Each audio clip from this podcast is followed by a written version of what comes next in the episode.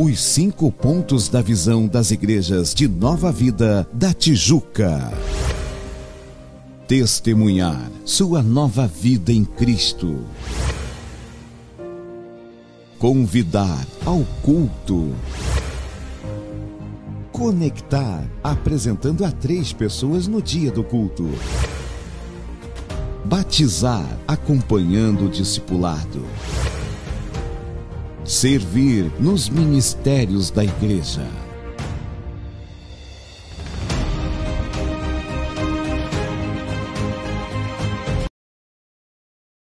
colocar de pé. Eu peço aos amados irmãos que se coloquem de pé, caso possam, para a oração primeira desta manhã litúrgica.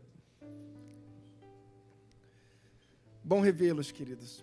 Bom revê-los. Sempre bom estar com os irmãos, viu? Somos aqui todos convidados, estamos na casa de Deus. Feche seus olhos, oremos ao Senhor. Pai amado, Pai bendito, Pai de amor e Pai de misericórdia, graças te, te, damos. Te rendemos graça e adoração, Deus. Em primeiro lugar, porque o Senhor nos conduziu a este local, Pai. O Senhor estendeu as tuas asas de proteção, a tua destra fiel. O Senhor nos trouxe pela mão. Por vezes o Senhor nos traz no colo.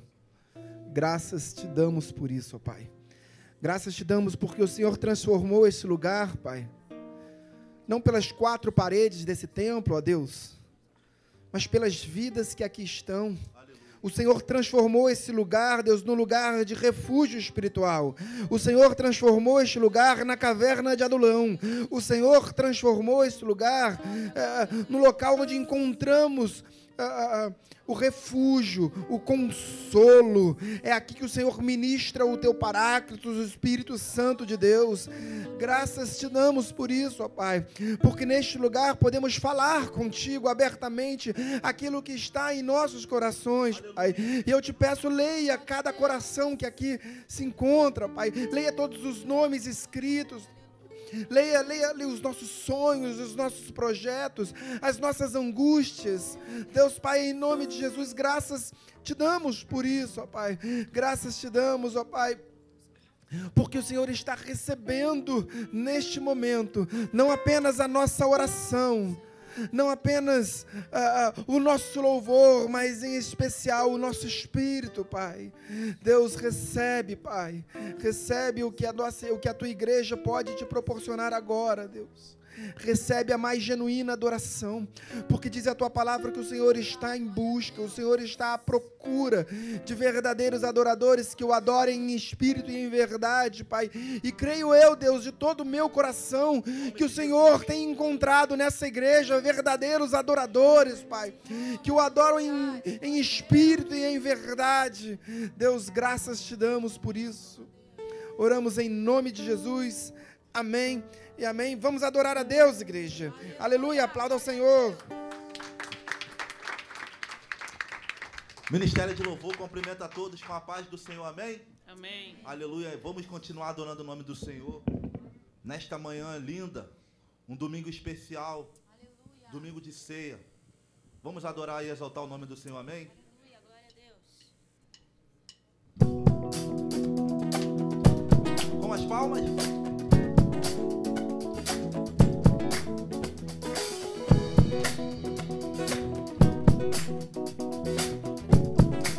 Glória, majestade, força, honra e poder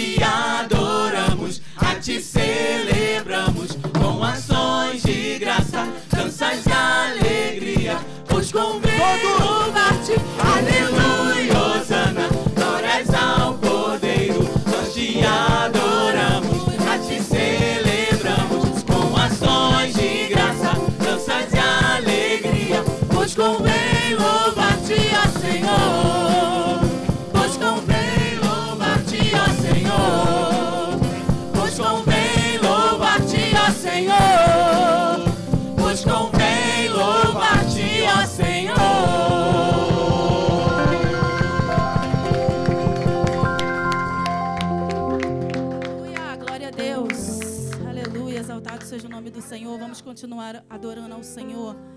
Aleluia, nesta manhã, que deu o seu único filho por mim e por você. E por isso nós estamos aqui aleluia, esta manhã para adorar a Ele, exaltar a Ele. Então comece, meu irmão, a dar sua melhor adoração, seu melhor louvor a Ele nesta manhã, aleluia.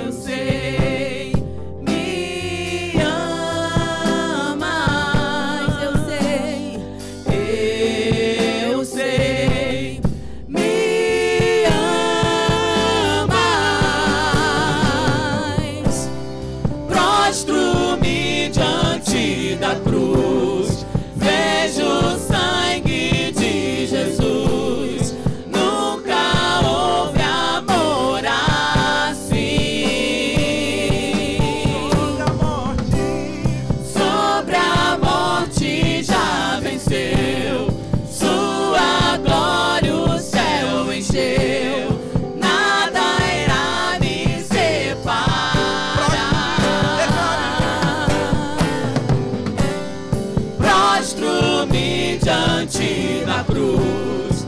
Vejo o sangue de Jesus.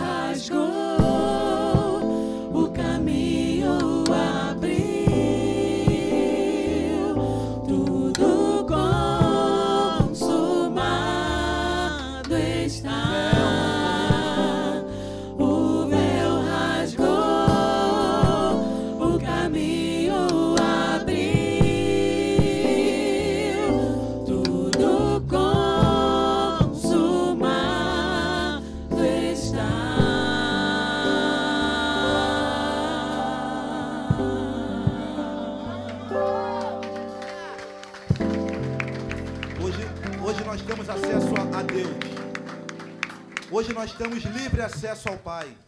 Se nós dobrarmos os nossos joelhos. Deus ele nos ouve. Deus ele te atende. Ele te ouve.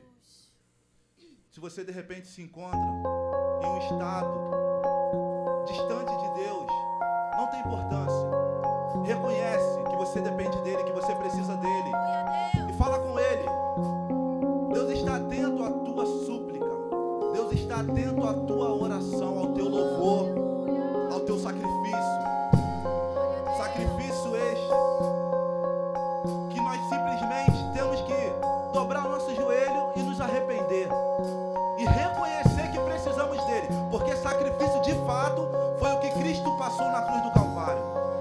Ele sim viveu o verdadeiro sacrifício. E nós estamos aqui para reconhecer que Ele é o nosso Senhor, que Ele é o nosso Salvador, que Ele é o nosso Rei, que Ele é o nosso protetor, que Ele é o nosso escudo, que Ele é o nosso broquel. Ele está contigo. Levante suas mãos e declare, Senhor, muito obrigado, Senhor, por tudo, Pai. Muito obrigado, Senhor, pela tua presença em nosso meio, Senhor. Muito obrigado pelo teu Espírito Santo em nosso meio. Nesta manhã, sinta-se tocado pelo Espírito Santo de Deus. Sinta-se tocado por Ele. Vamos adorar, vamos continuar adorando.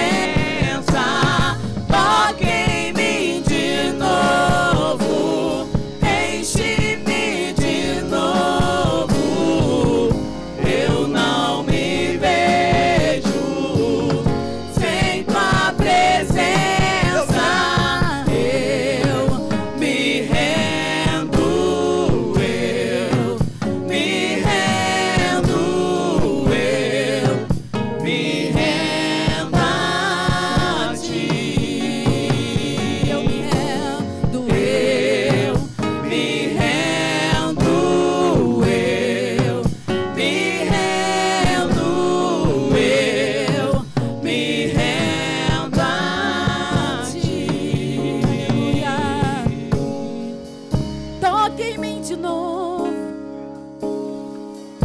enche-me de novo. Toque em mim de novo, enche-me de novo. Que nessa manhã, toque em mim de novo. Vemos ser tocados pelo Espírito Enche-me de novo. Toque em mim, toque em mim de novo. Enche-me de novo.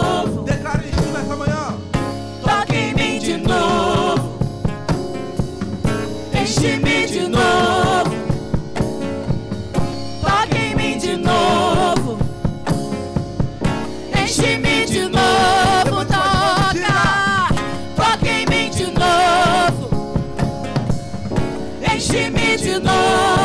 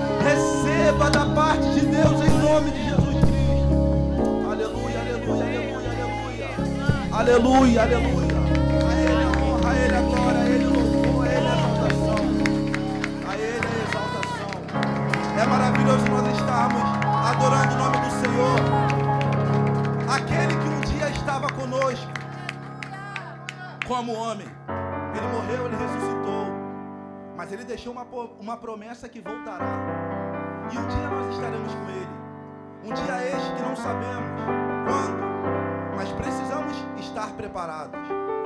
E a palavra de Deus diz que conheceremos, viveremos numa cidade santa, celestial. E todos nós, nós cremos que estaremos juntos, louvando ao Senhor para todo sempre. Eu irei ver cada um que aqui se encontra. Nós estaremos para adorar a Ele. Então vamos continuar adorando o nome do Senhor com louvor que diz: Me falaram de um lugar, um lugar muito distante.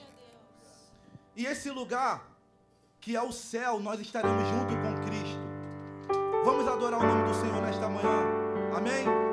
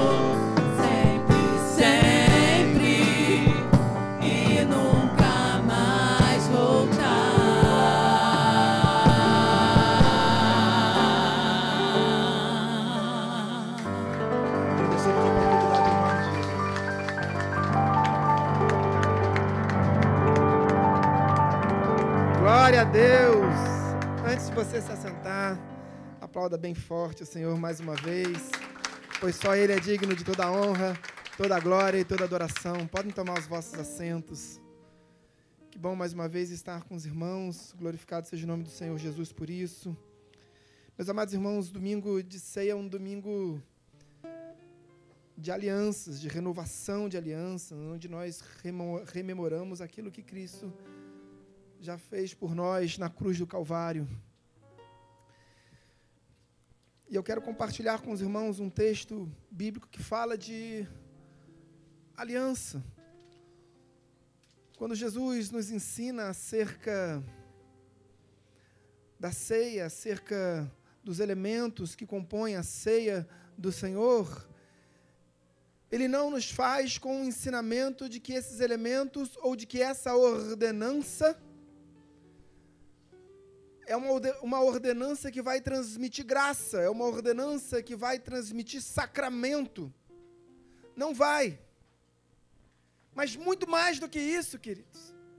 Ela vai nos trazer à memória todo o sacrifício, todo o ministério terreno de Cristo, todo o seu sacrifício, e em especial, o fato de Cristo ter vencido a morte por mim e por você.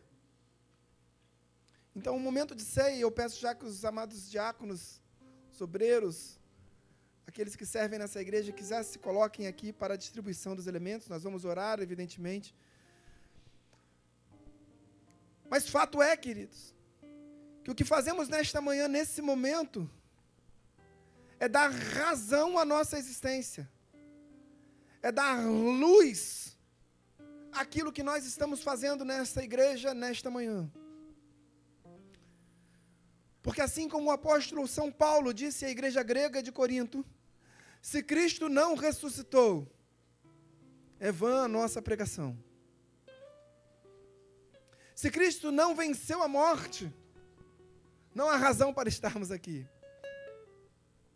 Mas porque Cristo venceu a morte, hoje, não só Ele, mas nós vivos estamos.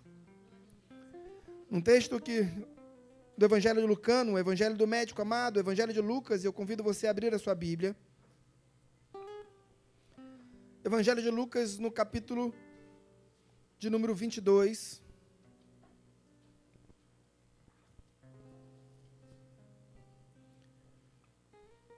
Diz assim: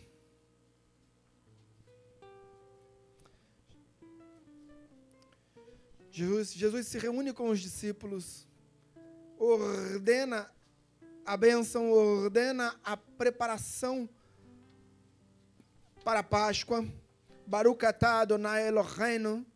E ele diz assim, diz o texto sagrado, Lucas capítulo 22, verso de número 7. Chega, chegou o dia da Shag Matzor, da festa dos pães asmos, em que importava comemorar a Páscoa.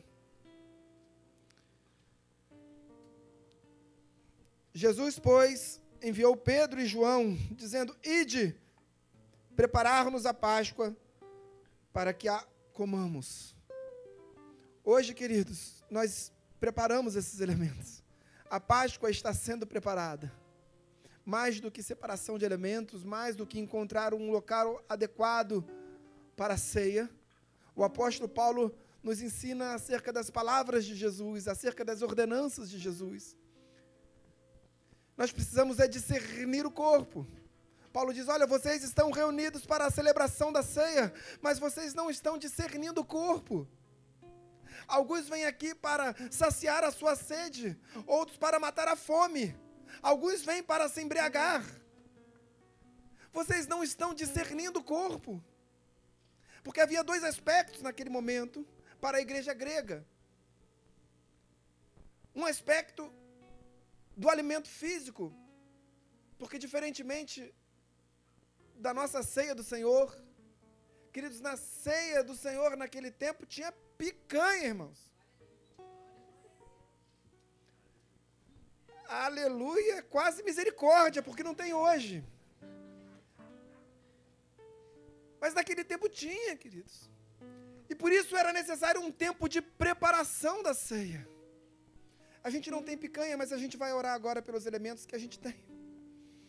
Senhor, meu Deus, meu Pai, em nome de Jesus, graças te damos. Obrigado, ó Pai, porque o Senhor nos reuniu aqui, como diz a tua palavra em João capítulo 6, para comer da tua carne e beber do teu sangue. Obrigado, Deus, por essa aliança, Deus. Obrigado, ó Pai, por essa unidade em Ti, Deus.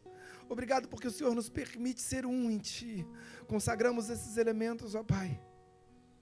Consagramos esses elementos, tornamos sacros para a rememorança do Teu sacrifício, Deus. Oramos em nome de Jesus. Amém e amém. Antes de você receber, antes de iniciarmos a distribuição, nós aqui na Igreja de Nova Vida entendemos que esses elementos não transmitem graça ou, ou sacramento. Entendemos que isso vai nos trazer a memória. Nos trazendo a memória, nós voltamos para o texto sagrado e encontramos também que não há nenhuma menção daqueles que não tinham sido batizados nas águas, de que estavam participando, que estariam participando desse momento de ceia. Ao contrário, todos aqueles relatos da participação da ceia se deu ou no cenáculo ou dentro da igreja, uh, pessoas que já haviam sido batizadas nas águas. Não há nenhuma vedação bíblica, nenhuma proibição de que você, que não tenha sido ainda imerso nas águas batismais, de você participar desse momento. Mas uh, nós aqui na Igreja de Nova Vida aconselhamos que se você ainda não foi imerso nas águas, aguarde o dia do seu batismo aguarde o dia do seu batismo, porque essa preparação para o batismo vai permitir que você, no momento da ceia, consiga discernir o corpo. É essa preparação tão importante do batismo. São essas aulas tão fundamentalmente importantes ministradas pela diaconisa Luciana, que nos permite com maior proficuidade, profundidade, nesse momento de ceia, rememorarmos discernindo o corpo. Naquele tempo, a igreja de Corinto, não a igreja corintiana, queridos, até porque nós estamos de luto, não falamos de futebol durante dois meses. Então, é, é luto, tá, irmãos? Luto. Então, nesse momento, queridos, a igreja de Corinto, ela estava reunida para um grande banquete. Mas qual era o grande banquete? A Bíblia diz que cada um trazia daquilo que ia comer. Então as pessoas mais abastadas levavam uma ovelha inteira. Mas aqueles que não tinham nada, nada levavam. E como eu discerno o corpo? Como eu vou discernir o corpo? Olhando para o meu irmão. A igreja tem que olhar para o irmão que está do lado tem que entender as necessidades do irmão. Senão não somos, não somos igreja, querido. Deixamos de ser igreja. Se não discernimos o corpo, deixamos de ser igreja. E olhar para o meu irmão ao lado é olhar para as necessidades materiais também. E olhar para as necessidades espirituais, sobremodo. Isso é discernir o corpo. Os elementos podem ser distribuídos. Se você deseja receber os elementos, Faça um sinal se você deseja participar desse momento. Faça um sinal que os diáconos levarão até você. Nós somos aqui uma igreja sofisticada. Você, para participar desse momento, você precisa baixar o aplicativo no seu celular para poder aprender a abrir esse negocinho sem derramar o vinho. Tem ali instruções no seu nesse aplicativo. Se você conseguir, me ensina depois.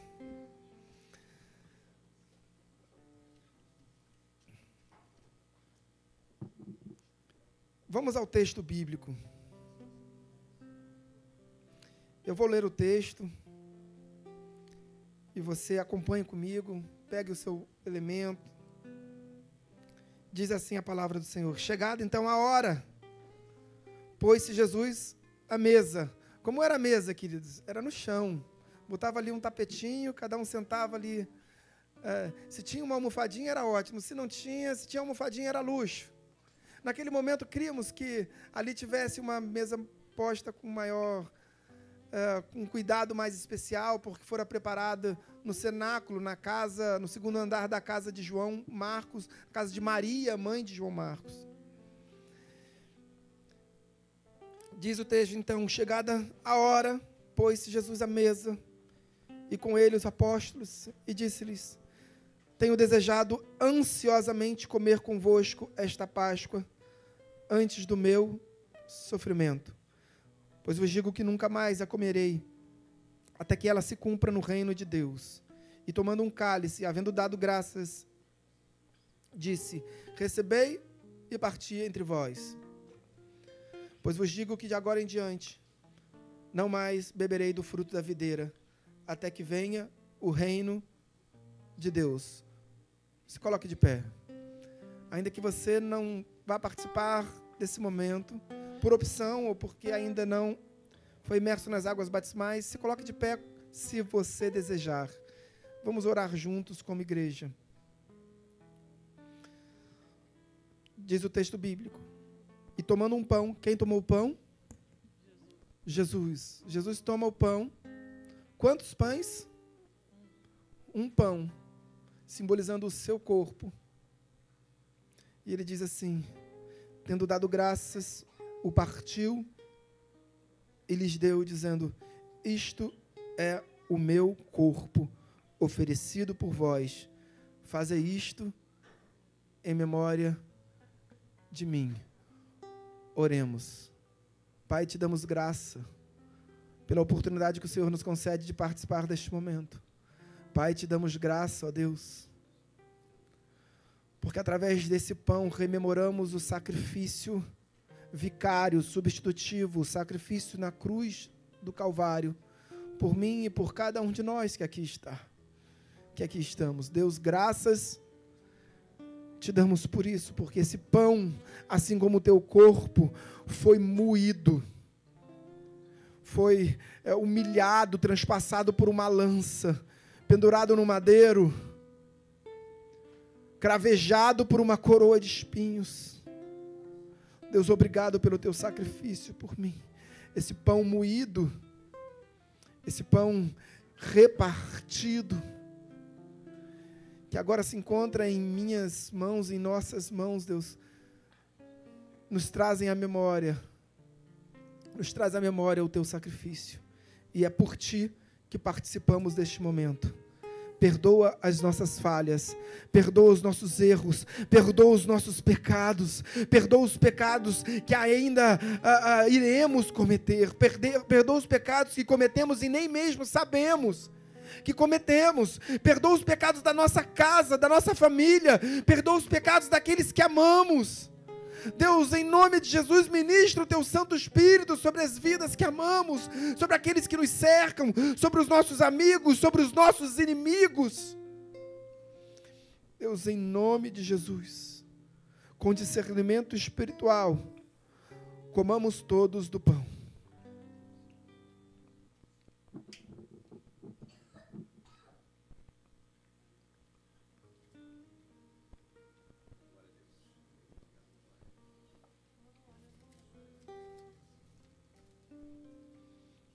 Glorificado seja o nome do nosso Senhor Jesus Cristo. Obrigado, Deus. Obrigado, Senhor. Semelhantemente, depois de cear, tomou o cálice. Enquanto eu leio, queridos, você já pode abrir o seu, o seu cálice aí. Vou ficar olhando para ver quem vai derramar no chão da igreja diáconos já vão pegar um pano e entregar nas mãos de quem derramar. Brincadeira, queridos.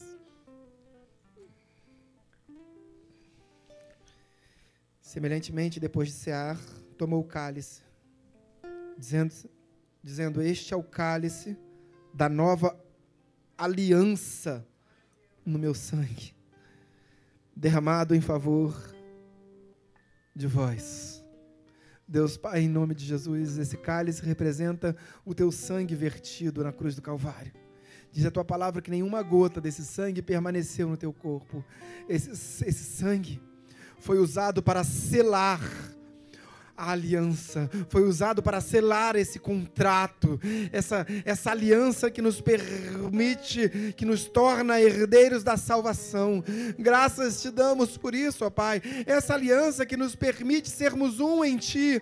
Graças te damos, ó Pai. Essa aliança nos permite sermos um como corpo de Cristo e Tu sendo a nossa cabeça. Pai, obrigado, Deus, por esse momento, Pai, porque é, o Senhor nos faz rememorar o teu sacrifício e o teu amor por cada um de nós, Deus. Oramos em nome de Jesus, tomamos todos do cálice.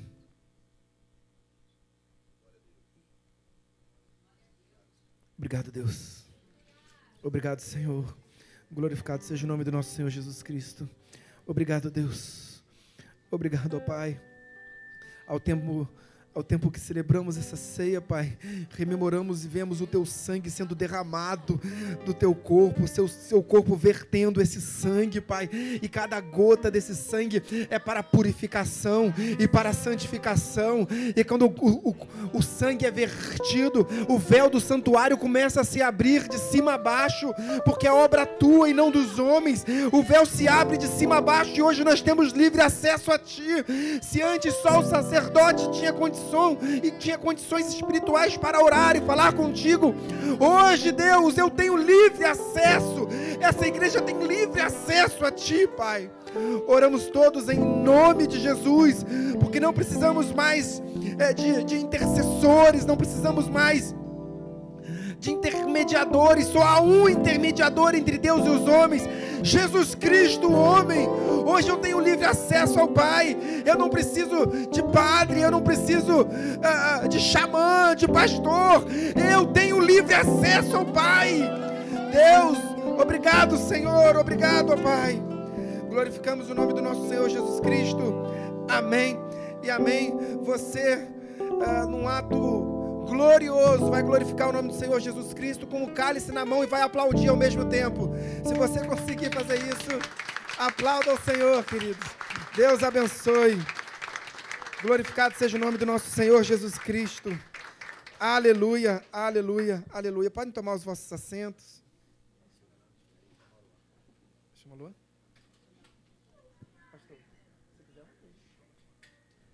Ah, Diácono Aluan, está se preparando para recolher ali os elementos, os restos mortais da ceia, mas vai deixar de lado um pouquinho. Eu vou chamar o Diácono Alon aqui para ministrar a ceia, a ceia, ó, para ministrar esse momento de dízimos e ofertas. Antes eu quero compartilhar alguns avisos.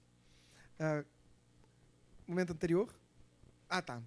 Culto, celebração em fé, hoje à noite, às 19 horas. Eu sei que vai ser muita bênção, querido. Venha, porque tem um pregador aqui que vai ministrar as nossas vidas que é lindão, queridos. Venha. Uh, vocês vão ficar impactados com a mensagem, mas, sobretudo, com a beleza do pregador. Venham, que eu estarei pregando aqui hoje à noite. Uh, e será bênção. Série de mensagens, nome, tro nomes trocados, é a nova série de mensagens que está sendo ministrada aqui às quartas-feiras. Venham, não perca. Encontro quinzenal de homens singulares, todas as terças-feiras. Essa terça, né, pastor? Não, não, não. Essa terça não. Na próxima terça-feira, às 20 horas, através do Google Meet, é sempre é, intercalado, por isso é um encontro quinzenal. Uh, você que é homem uh, solteiro, viúvo, divorciado, participe desse encontro quinzenal. Encontro quinzenal também das mulheres singulares. Igualmente o dos homens começa às 8 horas, não é isso, pessoal? Dos homens ter, começa às 8 horas, termina às 9, das mulheres também começa às 8, termina meia-noite, uma hora. brincadeira, querido, brincadeira. brincadeira, porque o Google Meet ele limita. geração Vida, precisamos de você, queridos. Nós somos uma igreja que dá muita importância para a geração Vida. A geração Vida não é para nós o futuro da igreja. Ela é o presente da igreja. Bem, ela é a obra da igreja sendo feita, é a obra de Cristo sendo realizada através das nossas, das nossas crianças. Eu, eu não nasci em berço evangélico, eu me converti com 14 anos, uh, mas a minha esposa nasceu em berço evangélico. Então, ela conta, ela relata até hoje hinos bíblicos que ela, que ela lembra, passagens bíblicas e hinos que ela, que ela né, aprendeu nessa, na, nas aulas da, da, Geração Vida. Então, nós precisamos uh, reforçar esse ministério. Se você deseja participar desse ministério, ensinando as crianças, compartilhando com as crianças e aprendendo com as crianças, seja um professor. Eu te convido, seja um professor, colabore com esse ministério de todas as formas, em especial sendo professor. Aniversariantes do mês, nosso culto de aniversariante é sempre na última quarta-feira do mês, e nesse mês de abril temos diaconisa Elaine Werneck, Bruno Bezerra, João e André, por coincidência, fazem aniversário no mesmo dia. É uma grande coincidência. Para quem não sabe, eles são gêmeos. Renata, quando? Dia 4. Amanhã. Amanhã. Renata, amanhã. Jesus, Aninha. Aninha. A Aninha, queridos. Aí, Aninha. Apontem para a Aninha. Apontem para a Aninha. Hoje é aniversário do Arthur, não está presente, mas hoje é aniversário também do Arthur Aninha. Aninha. Aninha, eu vou proibir a Aninha de falar comigo hoje, mas eu posso. Pablo também, hoje, ah, dia 12, é aniversário do Pablo. Muito bem. Bem, olha, gente. Aninha, gente, pode colocar a culpa na Aninha. Próximo slide. Aninha. Meu Deus, o irmão Juraci também, ó, tá vendo, Aninha? Fica assistindo jogo de futebol, esquece de fazer as coisas direito. Culto especial de Páscoa. É, queridos, nós ontem tivemos um ensaio aqui da, da nossa. Do, daquilo que vai acontecer nesse culto especial de Páscoa. Tragam convidados, será um culto à noite o nosso culto especial de Páscoa, a nossa cantata de Páscoa, não será pela manhã, no domingo de manhã, será à noite. Mas será absolutamente espetacular. Eu já posso afirmar que será o culto, essa é a minha percepção espiritual, inclusive, que nós viveremos aqui o melhor culto já entregue a Deus nessa igreja. Culto especial, cantata de Páscoa no dia 17 de abril, louvores especiais, eu não posso falar muito, queridos, porque são muitas surpresas. Mas ontem nós tivemos um ensaio aqui, nós choramos, emocionados com o que aconteceu no ensaio. Ah, então se preparem, tragam convidados, que será absolutamente especial. O Ministério de Louvor e a cantata já está se preparando há alguns meses para esse, para esse culto. É uma forma também de a gente honrar essa, essa equipe maravilhosa, esse ministério maravilhoso que está se dedicando tanto e há tanto tempo para por esse dia. Nós, como cristãos, entendemos que nada, nenhuma data há mais importante do que a Pêssera, a Páscoa. Doçuras da Maia, que é da Márcia, né? ah, não deixe de comprar nossas doçuras, temos itens variados, com certeza compraremos. Queridos, vamos abençoar nossa irmã. Ah, eu já tenho testemunhos de que tudo ali é absolutamente maravilhoso. Né, pastor? É, é, difícil manter o regime assim. Não que eu esteja fazendo, mas é difícil para quem está fazendo. Dízimos e ofertas. Diácono Aluan, por gentileza. Eu peço que o irmão seja breve na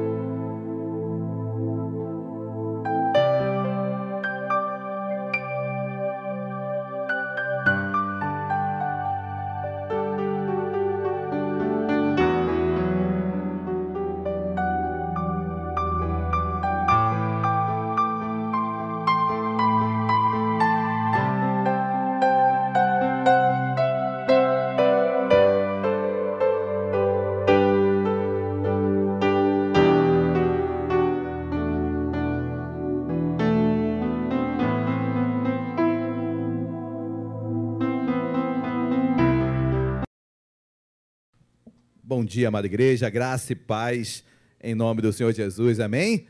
Você pode dar uma linda salva de palmas a Cristo.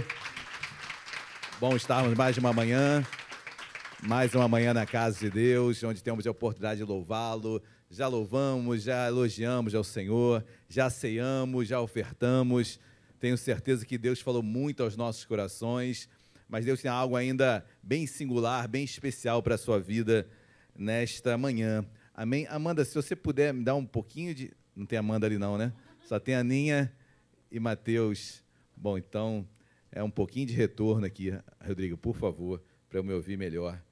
Queridos, temos alguns, temos uma família aqui, eu quero destacar uma alegria muito grande, minha, da Lu, do Matheus, da Débora, em termos aqui a Samanta, Juju, Eduardo, Pedrão dormindo lá em cima, uma família que nós temos um carinho muito grande. Nossos vizinhos lá do Recreio, sejam muito bem-vindos, amém?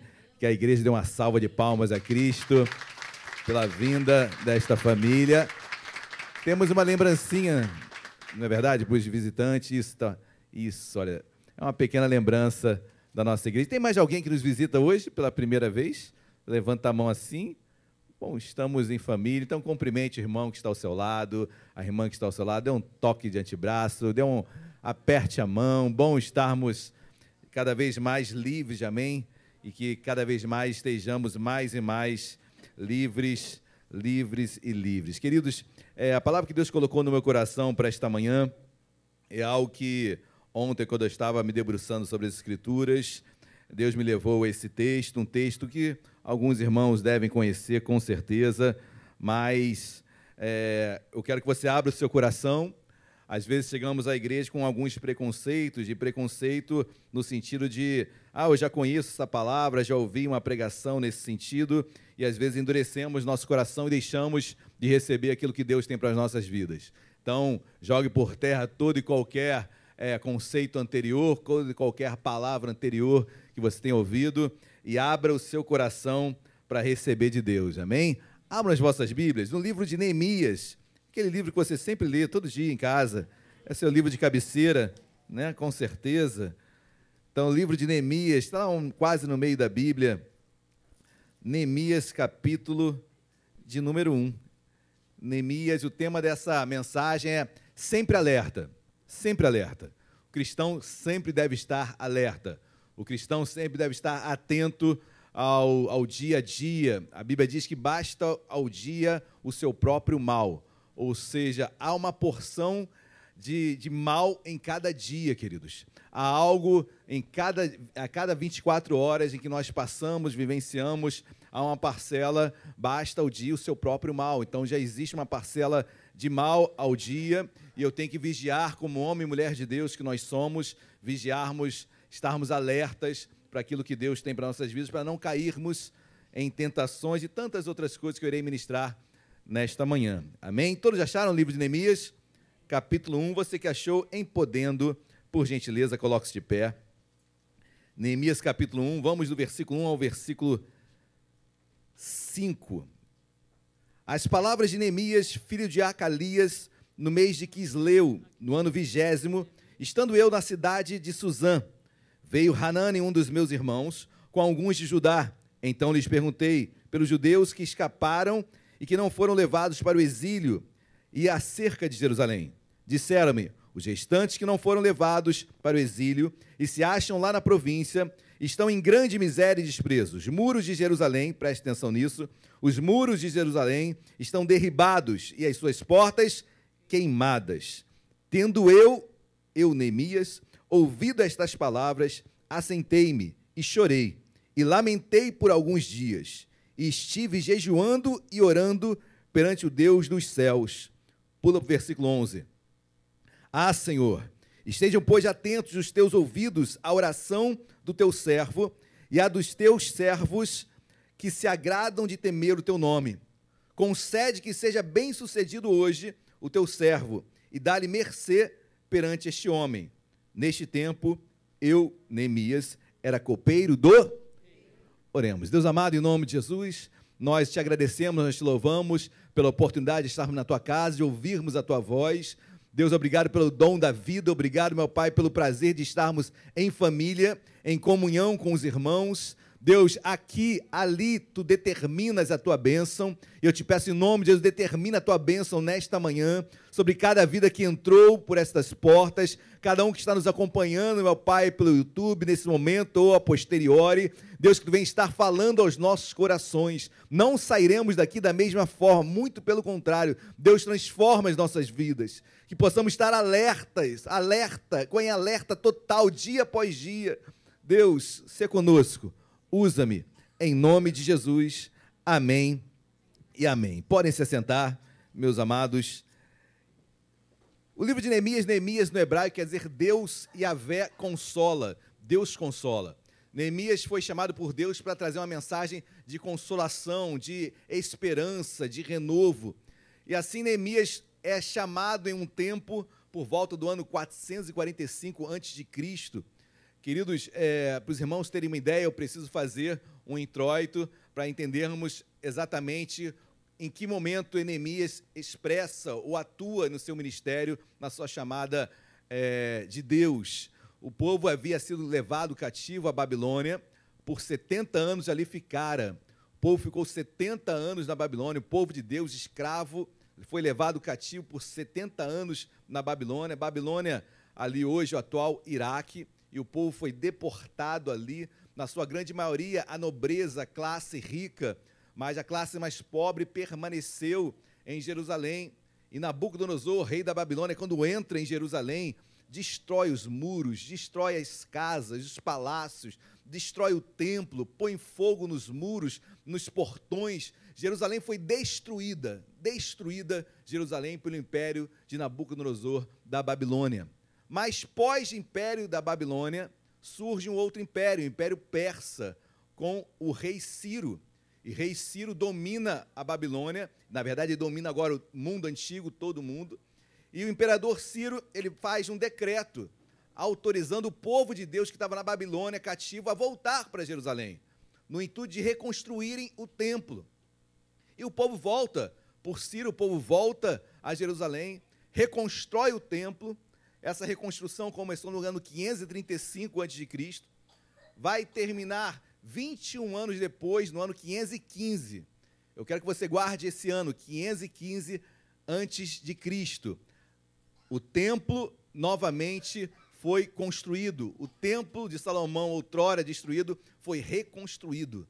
Um templo ainda com bases mais humildes, mais simples, em relação ao templo de Salomão, mas o templo estava pronto, e o templo é o lugar de adoração, o templo é o lugar onde Deus fala, e o povo precisava de um templo. E o templo foi construído no ano 515 a.C., a obra foi cessada. A obra cessou, a obra foi concluída. Depois desses anos que se passaram, a obra de Deus foi concluída 21 anos depois. Queridos, eu estou falando do ano 515 a.C.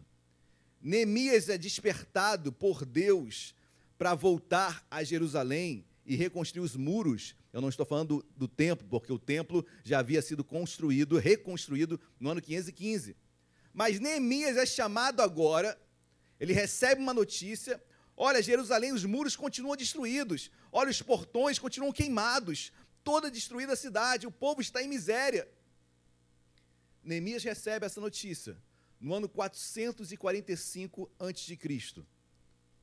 Resumindo, 70 anos após a conclusão do templo, os muros ainda continuavam caídos e os portões queimados. Eu fico pensando, e Deus falou em primeiro lugar muito comigo em relação a isso. O templo construído, e claro que o templo tinha que ser a primeira coisa a ser construída. O templo é o lugar da adoração, lugar, lugar onde o povo se achegava a Deus. E eu entendo, eu compreendo isso. Mas por que a cidade fica 70 anos sem seus muros, sem os seus portões? Nós sabemos, queridos, que os portões, os muros, claro, é uma, é uma proteção que é feita nas cidades, que eram feitas nas cidades, para protegerem, obviamente, a cidade. Os grandes portões, os grandes muros. Por exemplo, Jericó, a muralha era tão alta, os portões eram enormes daquela cidade Famílias moravam em cima do muro, casas eram montadas em cima do muro, tamanha era a espessura dos muros. Quanto maiores eram os muros, maior era a glória da cidade. Quanto maiores os portões e os ferrolhos, a glória, a proeminência da cidade era destacado, o status da cidade. Por que Jerusalém fica com os seus muros caídos? Por que Jerusalém fica sem os seus portões durante 70 anos? É uma pergunta que eu fiz a mim mesmo quando eu começava a ministrar essa palavra. Queridos, porque será que o templo não era importante? Eu fico el- elocubrando, pensando comigo mesmo, qual o porquê de não proteger a cidade de Jerusalém. Hoje, se você for em Jerusalém, você vai ver a cidade antiga toda murada.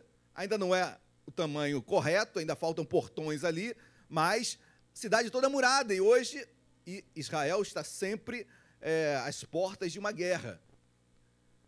Por que Jerusalém, naquela época, passam-se 70 anos a cidade desguarnecida, a cidade desprotegida, não murada? Os irmãos já passar, pararam para pensar nisso?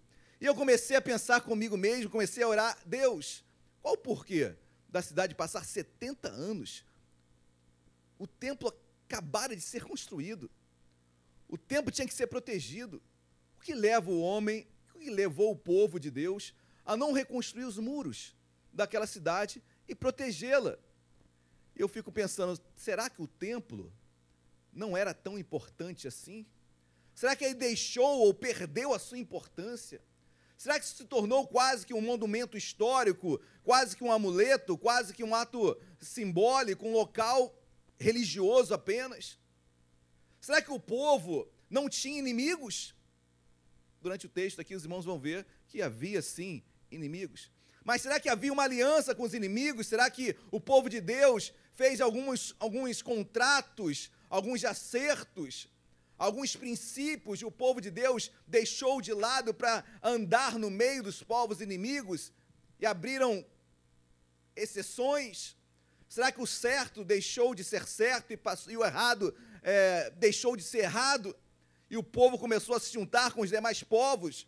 Povo de Deus começou a se juntar com os demais povos? E aí não havia o porquê de murarem a cidade? Eu fico pensando, queridos, sobre isso. Mas é óbvio que eu não estou aqui para falar sobre o templo de Jerusalém. É óbvio que eu não estou aqui para falar apenas sobre os muros de Jerusalém. 1 Coríntios 3,16 vai dizer que nós somos templos do Espírito Santo. Nós, você, eu, você, cada um de nós, o Espírito Santo de Deus habita em mim. O templo outrora, lá de Salomão, depois de Zorobabel, depois de Herodes, que no ano 70 depois foi, destruído por Império, Império Romano. Aquele templo físico hoje, eu sou o templo de Deus, você é templo de Deus.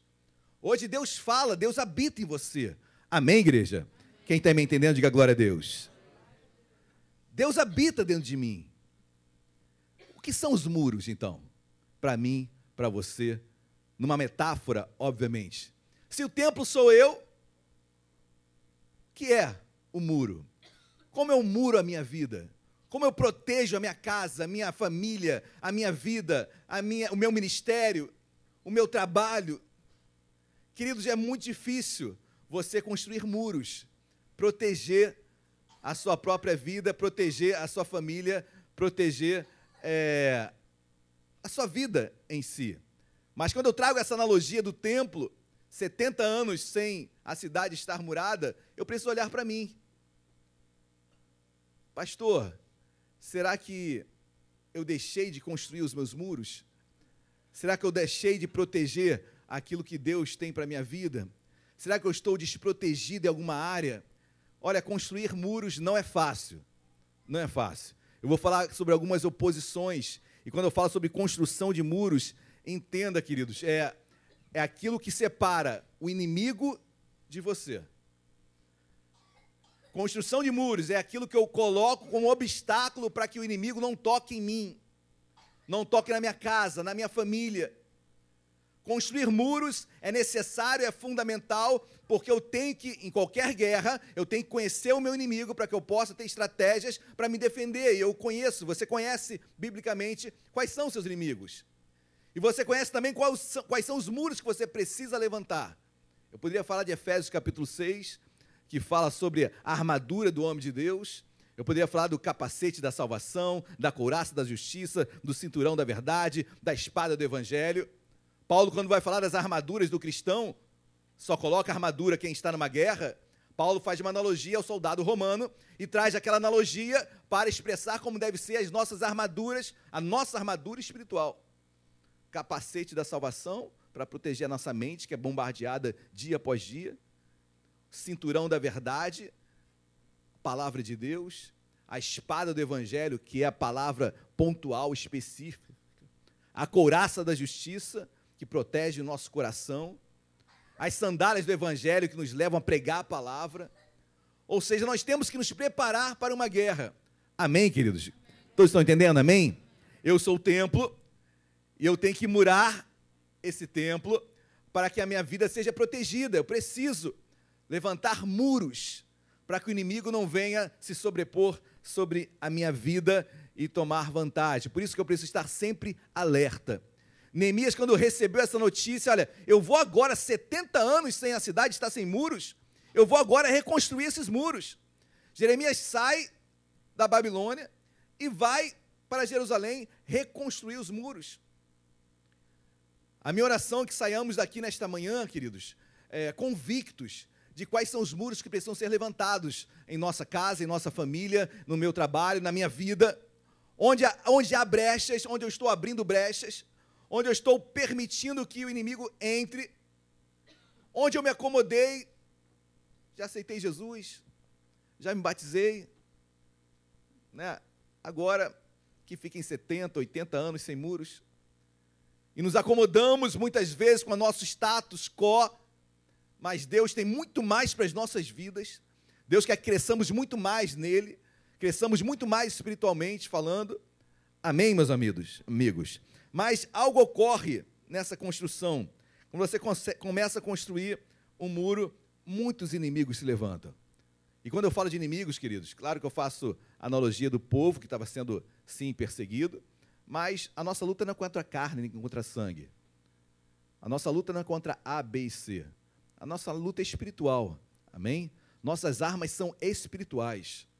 Nossas armas não são é, as armas que o mundo oferece. As nossas armas, sim, é da outra face, ou seja, não é ficar apanhando aí na rua, queridos, mas é pula de página, passa a página, passa a folha. Anda mais uma milha com alguém, insiste mais um pouco, perdoa, caminhe, continue, persista. Amém? São as nossas armas nesse mundo que nos oferece tantas coisas que não agradam ao Senhor. Amém, meus amados? Mas quando começa a construir os muros da minha vida para proteger aquilo que Deus tem de primordial para mim, alguns inimigos se levantam. Eu quero falar de alguns deles. Dê um pulinho na sua Bíblia, Números capítulo 2.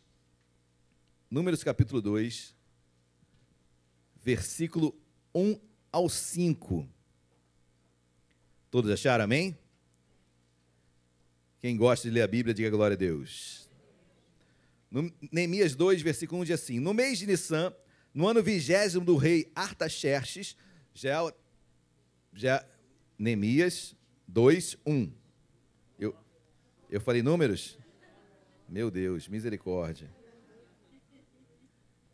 Neemias, ainda estamos em Neemias e não sairemos de Neemias. Amém? Neemias 2, versículo 1. Deu para achar? Amém? Neemias 2,1 diz assim: No mês de Nissan, no ano vigésimo do rei Artaxerxes, uma vez posto o vinho diante dele, eu tomei para oferecer e lhe o dei. Ora, eu nunca antes estivera triste diante dele. O rei me disse: Por que está triste o teu rosto, se não estás doente? Tem de ser tristeza do coração. Então temi sobremaneira e lhe respondi: Viva o rei para sempre. Como não me estaria triste o rosto se a cidade onde estão os sepulcros de meus pais está assolada e tem as portas consumidas pelo fogo? Disse-me o rei: Que me pedes agora? Então orei ao Deus dos céus e disse ao rei: Se é do agrado do rei, e se o teu servo acha mercê em tua presença, peço que me envies ajudar a cidade dos sepulcros de meus pais, para que eu a reedifique.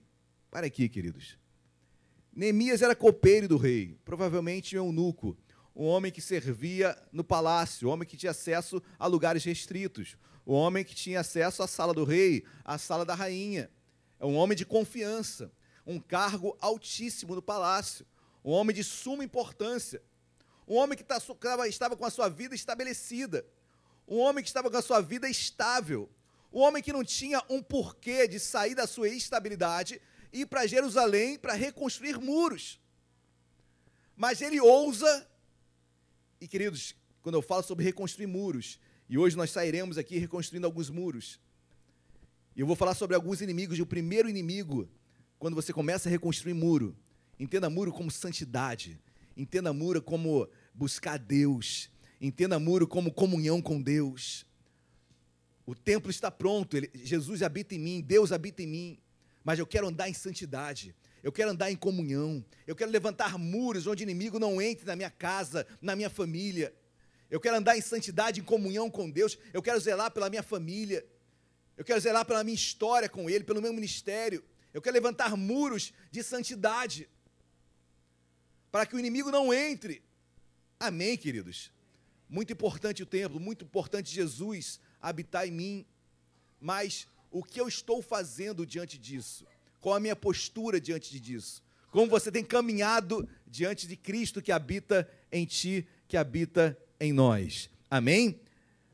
E o primeiro obstáculo, o primeiro inimigo, quando começa a reconstruir o muro, porque Neemias foi para Jerusalém, mas ele teve que abrir mão de algo muito grandioso. Primeiro inimigo sobre as nossas vidas chama acomodação, zona de conforto. Neemias estava na sua zona de conforto. Neemias estava acomodado no palácio. Neemias não precisava de nada. Neemias poderia ficar no palácio servindo ao rei e tudo bem, tudo ok. Mas ele vence a acomodação, ele vence a sua zona de conforto, ele entende que ele deveria ir para Jerusalém para reconstruir os muros, porque algo chamava o seu coração, algo ardia em seu coração, que ele precisava largar aquele momento, aquele local Queridos, isso é risco. Sair da zona de conforto, sair da acomodação é um risco. Sempre há o risco de perder alguma coisa. Toda mudança é sempre difícil, porque mudar, seja de qualquer, seja de local, seja de, de, de situações, geram riscos e sempre é um desafio. Mas Neemias determinou em seu coração: olha, eu vou reconstruir esse muro. Eu vou até os meus irmãos que estão sofrendo em Jerusalém eu irei pregar a palavra, eu irei levantar aquele muro, a cidade não ficará assim, e ele abre mão da sua zona de conforto, da sua acomodação, porque ele entendia que algo maior Deus tinha para a vida dele. Queridos, às vezes falamos, colocamos tantos empecilhos para servir a Deus. É tempo. Eu nunca vi desocupado servir a Deus, queridos. Quem é desocupado sempre vai ficar desocupado. Sempre vai criar um álibi para não servir a Deus. Por isso que a Bíblia diz: rogai ao Senhor da seara para que envie trabalhadores. A seara é grande, mas os trabalhadores são poucos. Deus chama trabalhadores. Deus chama quem não tem tempo. Deus chama quem está acostumado a botar a mão na obra. Deus chama quem está acostumado a ralar, a trabalhar. Quando o missionário deu o aviso sobre geração vida, queridos, é, às vezes é muito mais fácil ficar sentado na igreja, na minha zona de conforto, na minha acomodação de ouvir a palavra e sair daqui abençoado, vou para casa, legal, bacana. Enquanto isso, tem 30 trabalhando nos bastidores que você nem sabe.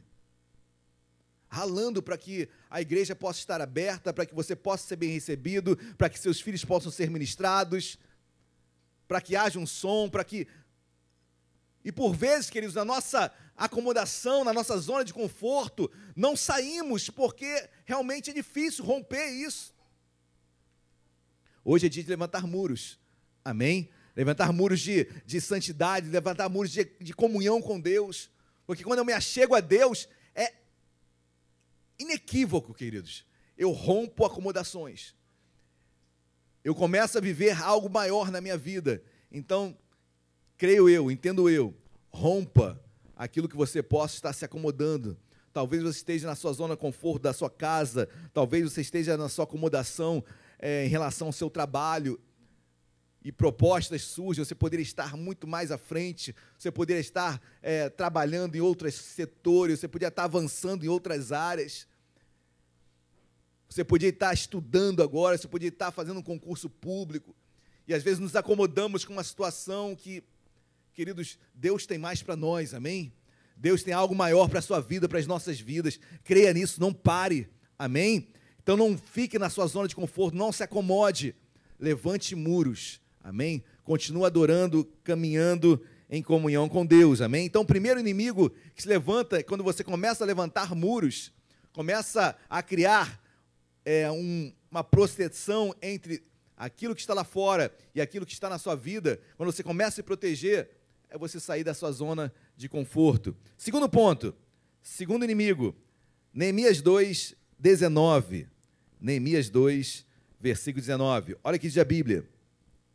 Porém, Sambalate, o Oronita, e Tobias, o servo amonita, e Gesem, o arábio, quando souberam, zombaram de nós e nos desprezaram e disseram: Que é isso que fazeis? Quereis rebelar-vos contra o rei? Para aqui, queridos. Neemias já começara a obra. Neemias já tinha chegado em Jerusalém, começa a convocar o povo, começa a levantar os muros da cidade, e se levantam três homens. Sempre alguém se levanta contra a obra de Deus, né, queridos? Sempre vai ser assim. Sambalate, Oronita, Tobias, o servo amonita, e Gesem, o arábio. Quando souberam, queridos, falaram: vocês estão se rebelando contra o rei, porque apesar do reinado ser persa, que dominava o mundo inteiro, havia os feudos, feudos é, em Jerusalém. Um desses feudos era do, de Gesem, o arábio, que governava regiões ali. E começaram a ver, poxa, Neemias, o que, que tu queres? Olha, você vai se levantar contra o rei, você está fazendo uma rebelião contra o rei, levantando muros aqui. Segundo inimigo que nos ameaça, queridos, a não levantarmos nossos muros, a não criarmos a nossa comunhão com Deus. Ameaças. Quantas vezes não somos ameaçados? Pastor, aonde que eu sou ameaçado? Queridos, quando você começa a se posicionar como homem de Deus, é, ameaças surgem. Pastor, mas eu vou perder meus amigos. Queridos, amigo não se perde. Amém? Amigo que é amigo vai compreender a sua posição. Se é amigo teu, ele vai entender e vai respeitar a sua posição em Deus. Se não respeitar, nunca foi seu amigo. Nunca foi seu amigo. Talvez houvesse interesses, é, atrelados à sua vida, mas se é seu amigo, respeitará a sua posição como homem e mulher de Deus. Ah, pastor, mas se eu me posicionar, eu vou perder meu namorado. É, talvez ele não seja o homem de Deus para a sua vida. Talvez ela não seja um homem, a, mulher de Deus para a sua vida. Porque quando nos posicionamos, queridos, em nosso coração vem sempre a ameaça de perder algo. O que será se eu o que vão falar de mim na, na, na escola, no, no, no, na faculdade, no trabalho. O meu posicionamento diante daquilo, eu como cristão, eu quando me posiciono, o que vão falar da minha vida. E a ameaça vem no meu, no meu coração. Poxa, eu vou perder isso, vou perder amigos, vou perder pessoas queridas, vão me separar, eu, eu na escola não vou me sentir. Vou me sentir apartado, vou me sentir jubilado. Queridos, não é fácil construir muros. Não é fácil construir barreiras para que o inimigo não toque na minha vida. Não é, não é fácil caminhar em comunhão com Deus. Várias situações se levantam. Somos ameaçados dia após dia dentro dos nossos corações quanto à relação a perder, a ter que passar por situações, mas Deus nos honra. Amém? Saiba disso, não muda a tua postura. Continua caminhando com Deus, que Deus te abençoa. Deus te honra na tua casa, no teu trabalho, Onde você estiver, Deus vai te honrar. Amém? Glória a Deus. Terceiro ponto, terceira ameaça, a sua construção, a sua comunhão com Deus, levantando seus muros. Neemias, perdão, volta ainda no segundo. É interessante a resposta que Neemias dá quando ele é ameaçado. Olha que de Neemias 2:20. Então lhes respondi: O Deus dos céus é quem nos dará bom êxito. Nós, seus servos, nos disporemos e reedificaremos. Amém? Para aqui. Neemias bem claro, nós reedificaremos os muros. Podem se levantar, pode ser ameaça que for, nós levantaremos esses muros. Amém? Não saia da tua posição. Se permaneça, permaneça firme naquilo que Deus tem para a sua vida. Amém? Terceiro ponto.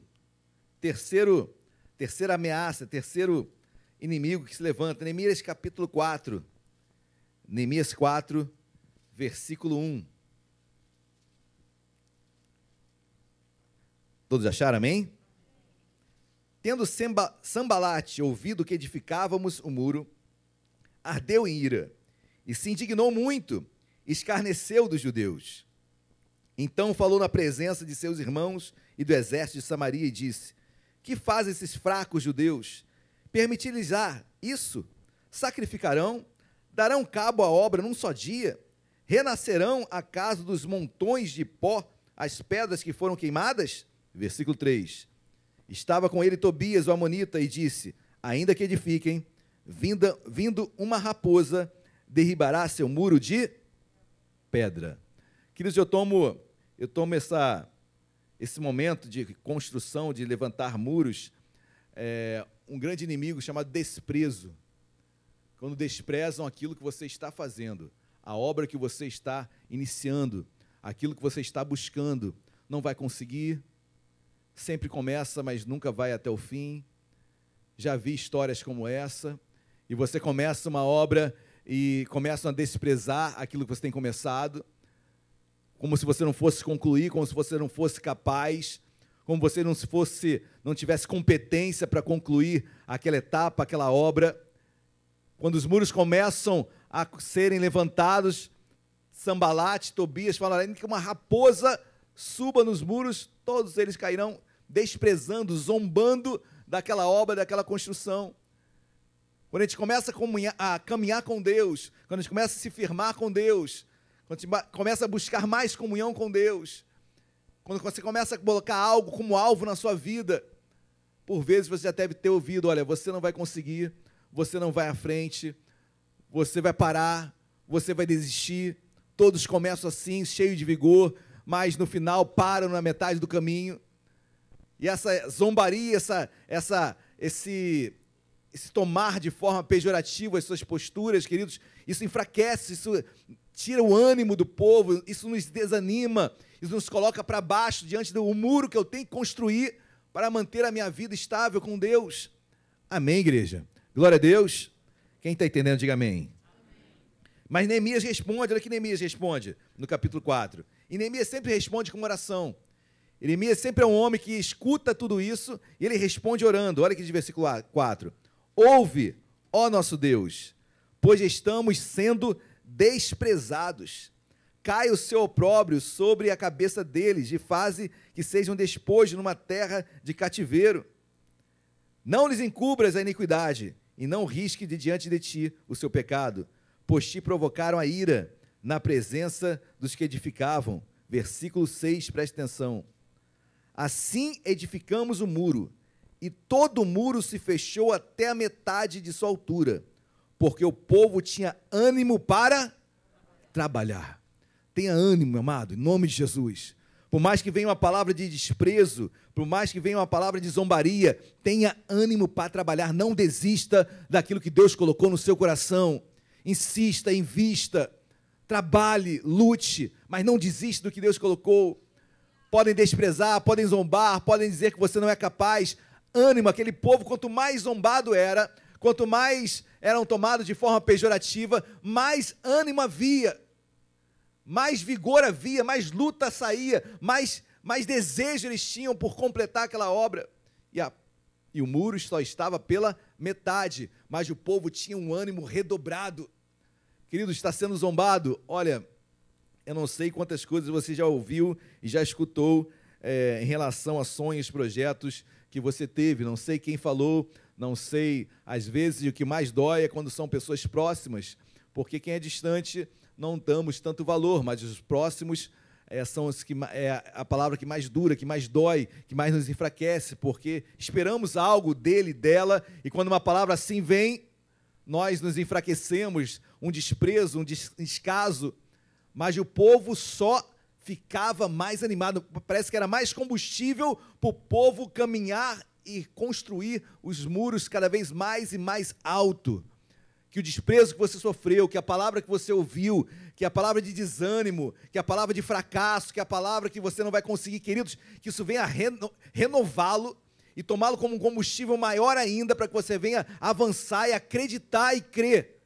Amém? Glória a Deus. Não pare de construir os seus muros. Não pare de levantar os seus muros. Não pare de levantar sua comunhão com Deus por palavras que foram ditas, palavras que foram levantadas, como se fosse algo que não iria perdurar. Muito pelo contrário, você vai vencer em nome de Jesus. Amém? Mais um ponto, mais uma dificuldade quando você começa a buscar, a ter comunhão com Deus, a levantar os seus muros. Versículo 7, Neemias capítulo 4, versículo 7. E eu intitulei esse, esse novo obstáculo como confusão, briga. Olha que diz versículo 7. Mas ouvindo Sambalate, queridos, para aqui rapidamente. É, o inimigo não para, né? Os irmãos podem ver que sempre, em todo momento, Sambalate, Tobias e o Arábio se levantavam, não desistiam. As lutas virão, queridos. Não desista também, em nome de Jesus, amém? Permaneça, permaneça. Versículo 7. Mas ouvindo Sambalate e Tobias, os arábios, os amonitas e os asdoditas, cada vez só vai aumentando, né? misericórdia, que a reparação dos muros de Jerusalém ia avante, e já se começavam a fechar-lhe as brechas, ficaram sobremodo irados. Ajuntaram-se todos de comum acordo para virem atacar Jerusalém e suscitar confusão ali. Queridos, é, o que o inimigo quer, quando você começa a construir, levantar algo na sua vida, quando você começa a andar em comunhão com Deus, é, uma das estratégias, infelizmente, que muitas vezes acontecem, não apenas no seu trabalho, na escola, faculdade, na sua família, chama confusão, briga. Briga, confusão. O que esses inimigos queriam entrar aqui era trazer briga, confusão no meio daquela construção, porque o povo começaria a brigar entre si, começava, começaria a haver uma confusão e a obra pararia. Eu preciso ter olhos e ouvidos espirituais e discernimento espiritual. Na minha casa, na minha família. Peraí, por que está acontecendo isso? Do nada. Do nada essa confusão. Do nada essa briga. Por que no meu trabalho está se levantando isso? O que está acontecendo? Queridos, você está levantando muros. Quando eles forem levantados, tudo será estabelecido em nome de Jesus. Eu não estou falando que o inimigo não vai suplantar, não vai se sobressair sobre muros. Não, e nem estou falando que não haverão brechas. Claro que brechas vão existir, claro que muralhas serão ultrapassadas. Se Deus permitir, seremos tocados, sim, assolados, sim.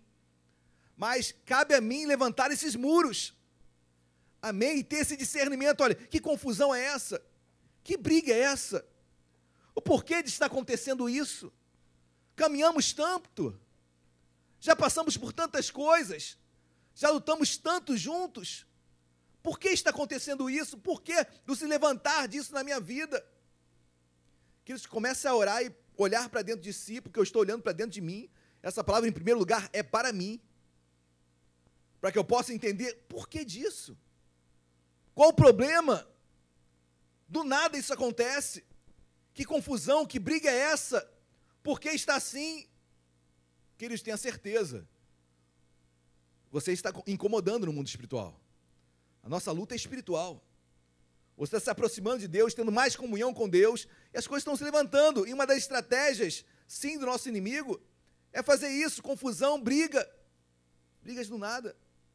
Mas interessante é a resposta. E como Neemias vence mais esse obstáculo. Olha que diz Neemias capítulo 4, versículo de número 19. Olha que diz o versículo 19.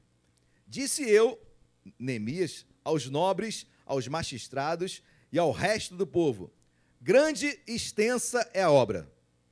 E nós estamos no muro muito separados longe uns dos outros.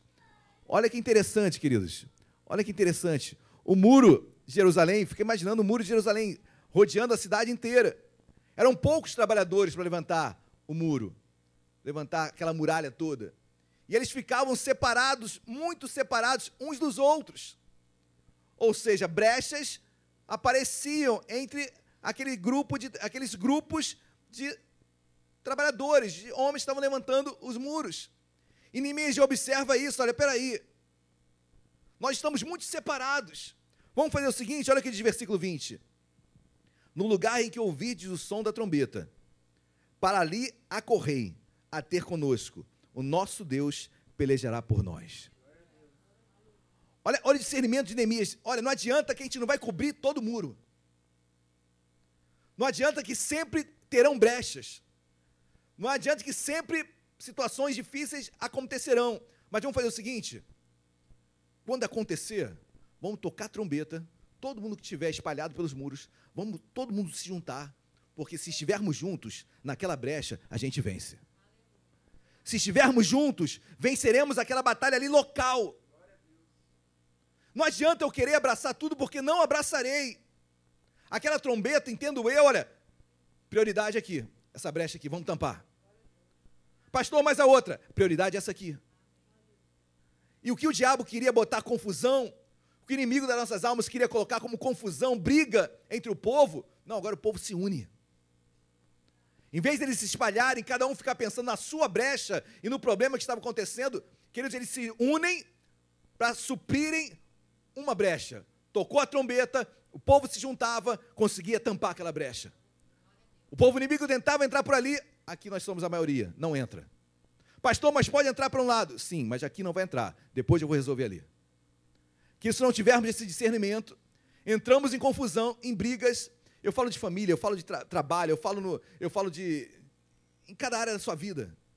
Se você não souber colocar prioridades e resolvê-las uma a uma, paulatinamente, se você quiser abraçar tudo, você não vai abraçar. E o que Neemias, com muita sabedoria, entendeu é o seguinte: olha, eu não vou conseguir fechar todas as brechas. Somos poucos. Mas se nos unir, unirmos, certamente as brechas serão fechadas uma a uma. Ei, homem, mulher, família, casal, se unam. Família, se una. O que eu não posso vencer, se eu me juntar com a Luciana, com o Mateus, com a Débora, ninguém nos segura. Se nos unirmos, queridos, olha, certamente venceremos e tamparemos as brechas.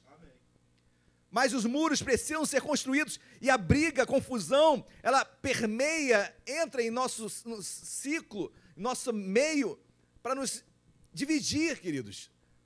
Para que possamos já pensar apenas na minha brecha, naquela brecha ali. Peraí, mas tem a nossa brecha. Essa é prioritária. Essa é a primeira que deve ser tratada e sanada. Amém, igreja? Glória a Deus. E eu continuo construindo. Querido, você vai passar a vida inteira levantando muro. Amém? Você vai passar a vida inteira buscando a sua vida cada vez mais e mais comunhão com Deus. E sempre haverá uma brecha. E sempre você vai ter que priorizar algo na sua vida em prol da tua casa, da tua família, dos teus filhos. Amém? Glória a Deus. Quinto, Quinto desafio, quinto empecilho que se levanta, Neemias 6, versículo 1. Tendo ouvido, lá vem ele, né, queridos? Por favor, não. Tem gente que gosta de botar nome de filho, é, nome bíblico, né? Cuidado para não botar sambalate. G100, olha, alguns Tobias eu conheço, hein? Não, eu vi na Bíblia e é um nome bíblico, queridos, vai ler a Bíblia primeiro. Não é porque é um nome bíblico, é uma chancela para você. Meu Deus, misericórdia. Mas vamos lá, capítulo 6. Tendo ouvido Sambalate, Tobias e Gesem, o arábio, e o resto dos nossos inimigos, que eu tinha, Neemias, né? Que eu tinha edificado o muro, e que nele não havia brecha nenhuma, ainda que até esse tempo não tinha posto as portas nos portais. Versículo 2. Sambalate e Gesem mandaram dizer-me: Vem, encontremo-nos nas aldeias no vale de Onô, porém intentavam fazer-me mal. Queridos, é, é, um grande ditado, Napoleão disse isso, né? não pode vencer o inimigo, junte-se a ele. Neemias já vendo, melhor dizendo, Sambalate, Tobias, Gesem, o arábio, já observando que a muralha já estava pronta, faltavam só os portões. O que que esses três fazem? Olha, vamos conversar, vamos juntos, vamos ter um diálogo, vamos fazer uma aliança. Claro que por trás disso tudo não tinha aliança nenhuma, né, queridos? Claro que eles queriam tentar o mal mesmo. Mas eles queriam se juntar naquele momento para depois. Em outras palavras, cuidado com alianças erradas. Com, cuidado com quem você se filia. Cuidado com quem você faz acordos. Cuidado com quem você faz alianças. Alianças erradas, queridos, são, são acordos que depois para serem serem modificados são muito difíceis. E a aliança errada era que está sendo proposta aqui por Sambalate. Não posso me unir, então vou me infiltrar e vamos ser um. Neemias, muito sábio, nós iremos ler qual foi a resposta de Neemias, mas cuidado com alianças erradas, porque quando você começa a ter a sua vida em comunhão com Deus, sempre aparece alguém para te atrapalhar, ou para te perturbar, ou para te tirar do caminho. Cuidado com alianças que tiram você da casa de Deus, queridos. Cuidado com alianças que te afastam de Deus. Primeira coisa, pergunta: isso vai me, aproximar ou me afastar de Deus? Pergunta logo isso. Amém? Isso me afastará ou me aproximará de Deus? Aí eu falo de alianças, falo de namoros. A Bíblia fala sobre julgo desigual. Como você vai se aproximar, como você vai namorar alguém que tem um outro pensamento totalmente alheio ao teu. Domingo eu vou querer ir para a igreja. E aí? Como vai ficar? Ou você larga a igreja, que a maioria das vezes é isso que acontece, porque é o meu amor, a minha amada, o meu amado, e você acaba se afastando da igreja. Alianças erradas, queridos. Eu tenho que ter prioridade, tenho que saber quais são as minhas alianças e o que eu quero melhor para a minha vida em Deus. Eu estou construindo muros, eu estou caminhando em comunhão com Deus, eu quero estar em comunhão com Deus. Mas quando eu estou quase concluindo meus muros, queridos, alianças se aproximam para quererem fazer, quererem fazer parte da minha vida, quando na verdade só querem tentar o mal. Olha qual foi a resposta de Neemias. Neemias capítulo 6, versículos 3 e 4. Versículo 3: Enviei-lhes mensageiros a dizer: Estou fazendo grande obra, de modo que não poderei descer. Por que cessaria a obra enquanto eu a deixasse e fosse ter convosco? Versículo 4: Quatro vezes me enviaram o mesmo pedido, eu, porém, lhes dei sempre a mesma resposta. Neemias foi na lata, né, queridos? Olha, não adianta, por quatro vezes vieram fazer essa proposta para conversar. Conversar o quê? Não vou parar a obra. Não vou parar a minha vida com Deus. Não vou, não vou continuar aquilo que Deus colocou no meu coração. Por mais que as propostas sejam sedutoras, vai me aproximar ou vai me afastar de Deus? Sempre coloque isso na balança, queridos. Me aproxima ou me afasta? Por quatro vezes Neemias foi assediado e por quatro vezes falou: Não vou parar a obra. Não vou parar a obra. Ou você vem comigo, ou eu não paro. Neemias, não, parou, não pare a obra de Deus na sua vida. Amém? Continue levantando muros. Continue levantando seu propósito com o Senhor. Amém? Sexto ponto, estou quase encerrando. Sexto ponto, sexto obstáculo na sua construção do muro. Neemias capítulo 6, versículo 9. Porque todos eles, olha o que a Bíblia diz, porque todos eles procuravam atemorizar-nos, dizendo: As suas mãos largarão a obra e não se efetuará. Para aqui. Todos eles, esse Sambalate, Tobias, Arábio, todos, olha, falaram, atemorizando: As suas mãos largarão a obra e não se efetuará.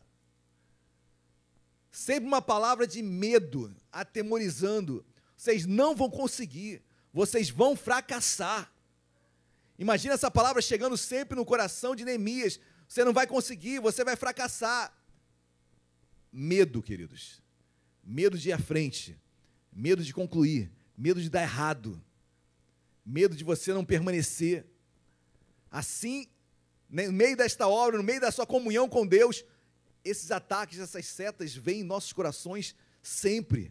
Eu não vou permanecer, eu não vou conseguir. E Sambalate, aproveitando isso, coloca mais esse temor, atemorizando Neemias. Mas olha que Neemias responde no mesmo versículo 9: Agora, pois, ó Deus, fortalece as minhas mãos. Interessante que Neemias só tem uma palavra, Deus, sempre ele ora a Deus. Diante de todas as ameaças, para que ele não concluísse, concluísse os muros, sempre ele ora a Deus. E ele fala: Senhor, fortalece as minhas mãos. A única coisa que eu te peço, Senhor, me dá saúde, é isso que ele está pedindo. Fortalece as minhas mãos, porque eu não vou parar esta obra, eu não vou parar minha comunhão com Deus, não vou parar de buscar Deus. Por mais que venha o medo, por mais que venha a palavra de fracasso, a palavra de, de, de temor, eu não fortaleço só as minhas mãos, Deus. Se tu fores comigo, eu vou concluir essa obra. Amém? Você vai concluir em nome de Jesus. Amém? Sétimo ponto, e esse é o penúltimo. Sétimo ponto, Neemias, ainda capítulo 6, versículo 5. Esse versículo 5, ele é, ele é sutil, queridos. Olha que fala Sambalate, versículo 5. Então, Sambalate me enviou pela quinta vez, não para, né, queridos?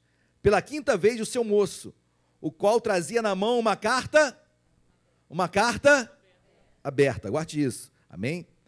Do teor seguinte, entre a gente se ouviu, e Gesem diz que tu e os judeus intentais revoltar-vos. Mentira, né? Por isso reedificas o muro. E segundo se diz, queres ser o rei deles. Mentira, né? Sete, e puseste profetas para falarem a teu respeito em Jerusalém, dizendo: Este é rei em Judá. Ora, o rei ouvirá isso.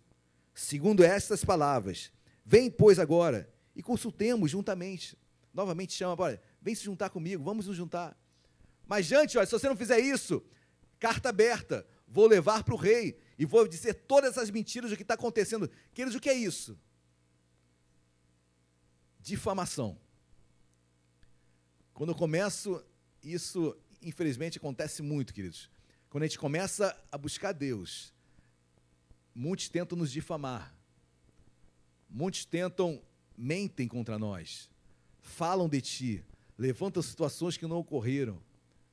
E você é pego em situações, meu Deus, não aconteceu nada disso, não foi assim. Por que está se levantando contra a minha vida? Que mentira é essa? Que difamação é essa? Queridos, se eu fosse parar aqui, cada um já teve um problema desse. Olha, certamente nós abriríamos espaço é, para tantas coisas. Eu, no meu trabalho, por muito pouco, num dia de Natal, num dia de Natal, queridos, dia onde se comemora, comemora o nascimento de quem? Bom, até onde eu entendo, o aniversariante de Jesus.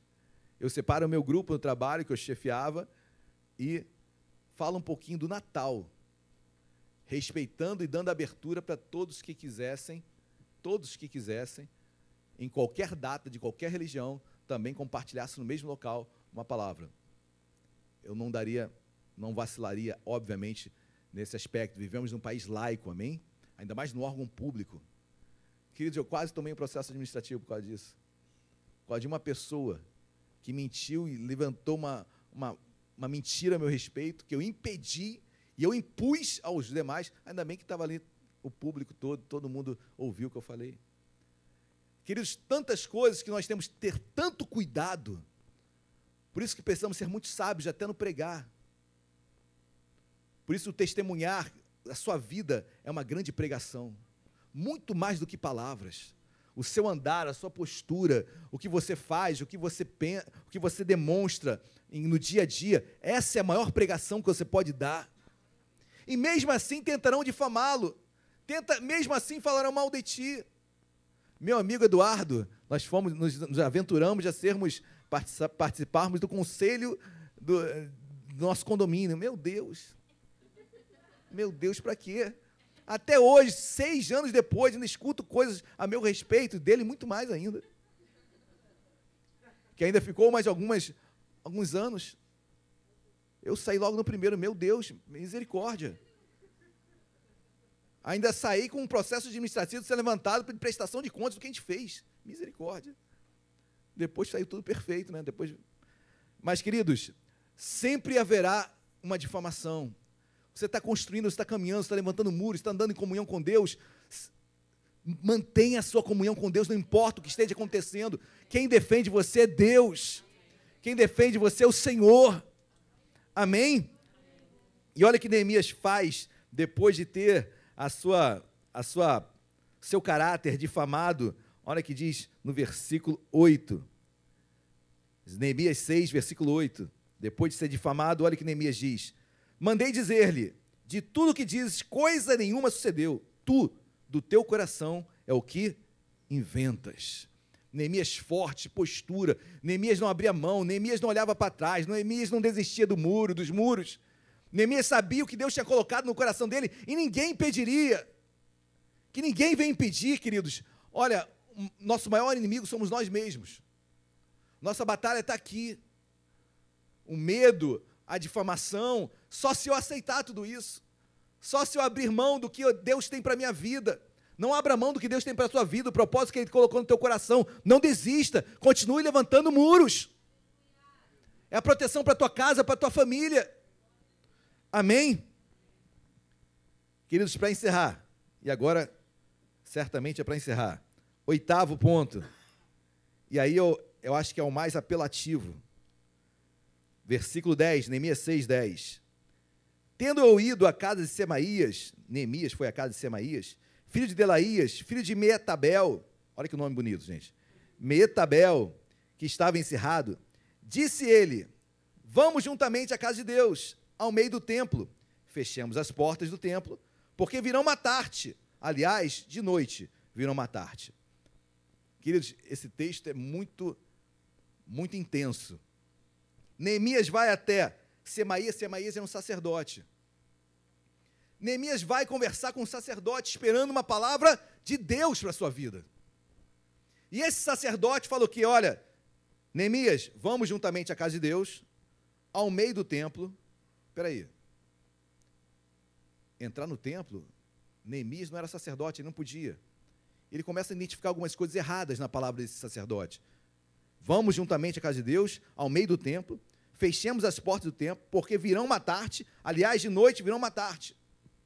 Neemias escuta aquilo, queridos, um sacerdote, traga para os dias de hoje, um pastor, um missionário, um diácono, um líder de igreja. Da onde você menos espera uma palavra que não seja de Deus.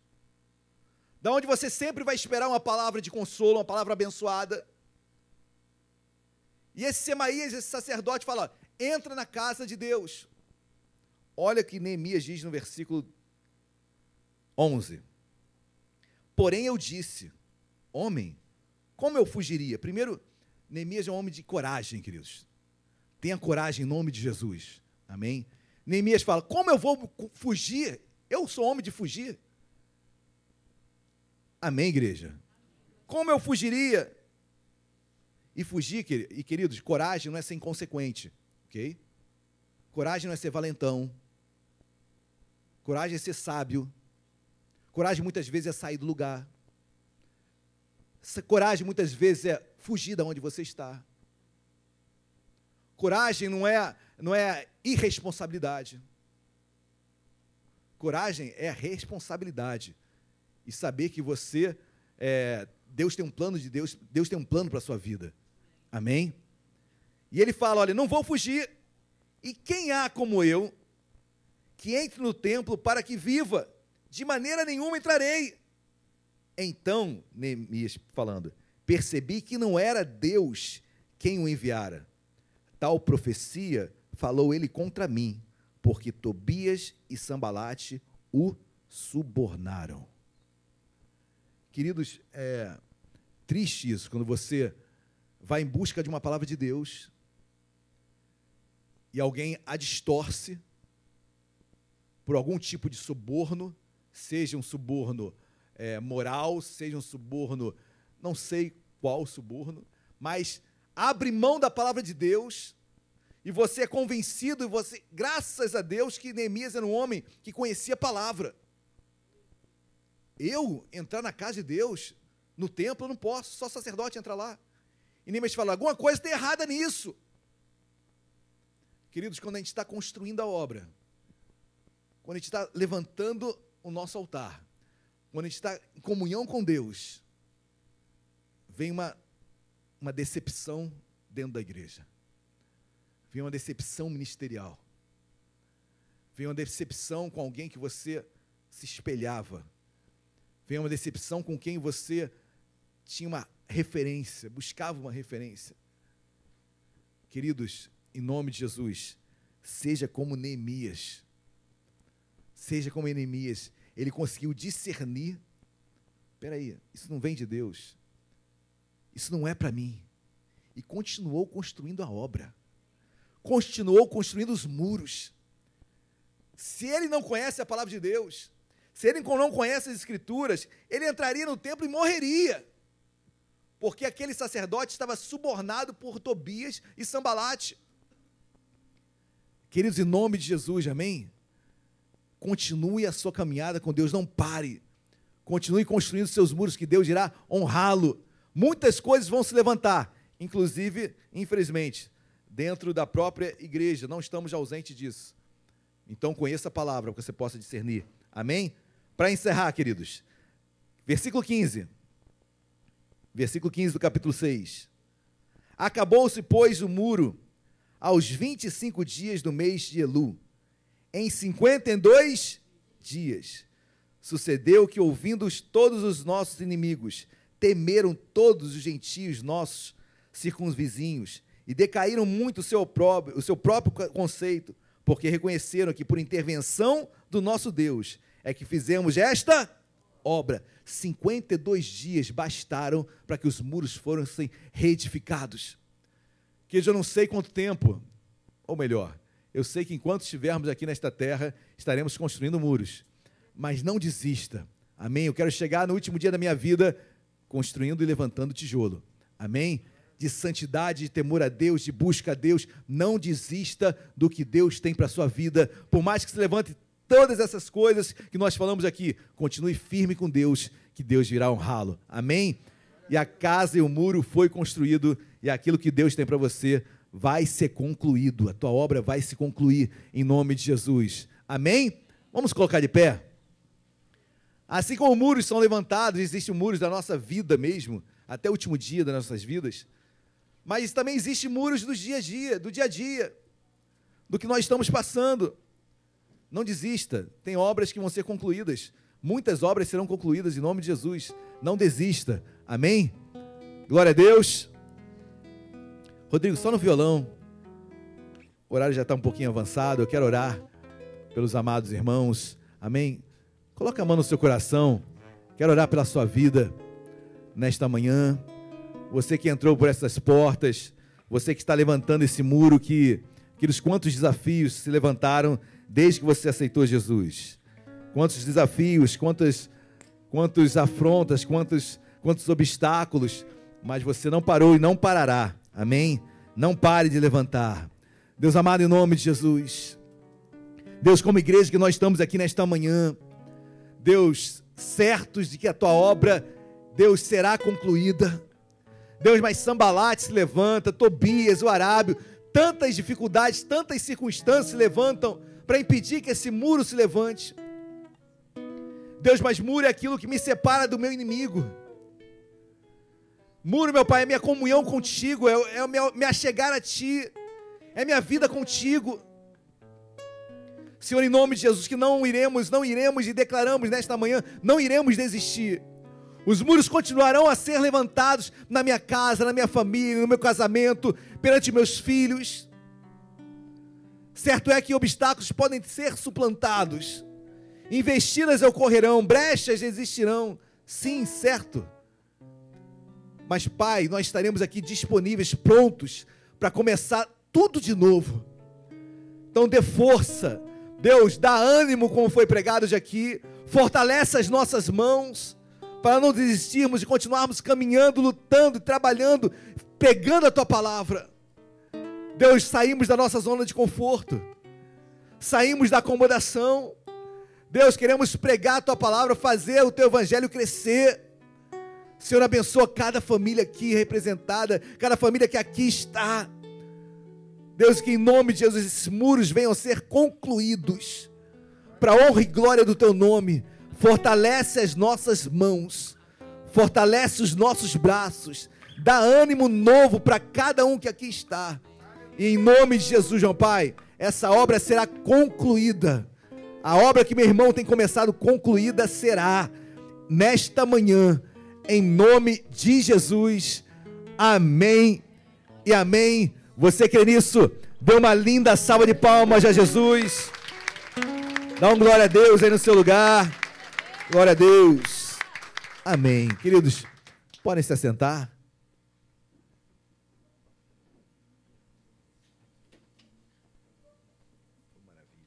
Quero compartilhar aqui, queridos, que a Emília, a Vitória, né, a filha da Emília, teve alta hoje pela manhã. Amém? Então, glórias a Deus, já está melhor, está em casa. Em breve, se eu como eu conheço Alexandre e Emília, devem estar hoje à noite, devem estar aqui. Mas nós queremos agradecer a Deus. Falei? Não falei? Amém. Meus amados, sentados mesmo, vamos orar, vamos agradecer a Deus. Que Deus abençoe cada vida aqui, uma semana abençoada que se inicia hoje. Amém. Uma semana de muros levantados. Amém. Não deixe você, que é o templo do Espírito Santo, deixe protegido. Amém. Levante muros de santidade. Levante muros de adoração. Levante muros de, de intimidade com Deus. Muros de aproximação em Deus. E não deixe que nada venha parar, cessar esta obra em nome de Jesus. Amém? Deus amado, nós te louvamos, meu Pai. Obrigado pelo maná, pela palavra desta manhã. Saímos daqui, meu Pai, com ânimo novo, com as nossas mãos fortalecidas, certos, meu Pai, que tu tens o melhor para nós. Abençoa a tua igreja, nos dê um final de dia abençoado, um culto maravilhoso à noite. Deus, despede o teu povo em segurança, em paz, nos livra de todo mal, que continuemos a levantar os nossos muros para a honra e glória do teu nome. E que o amor de Deus Pai, a graça e a paz, nosso Senhor e Salvador Jesus Cristo, e as doces consolações do Espírito Santo de Deus, seja sobre as nossas vidas hoje e para todo sempre. Toda a igreja diga amém e amém. Dê uma linda salva de palmas, Jesus. Deus abençoe a todos. Vão em paz.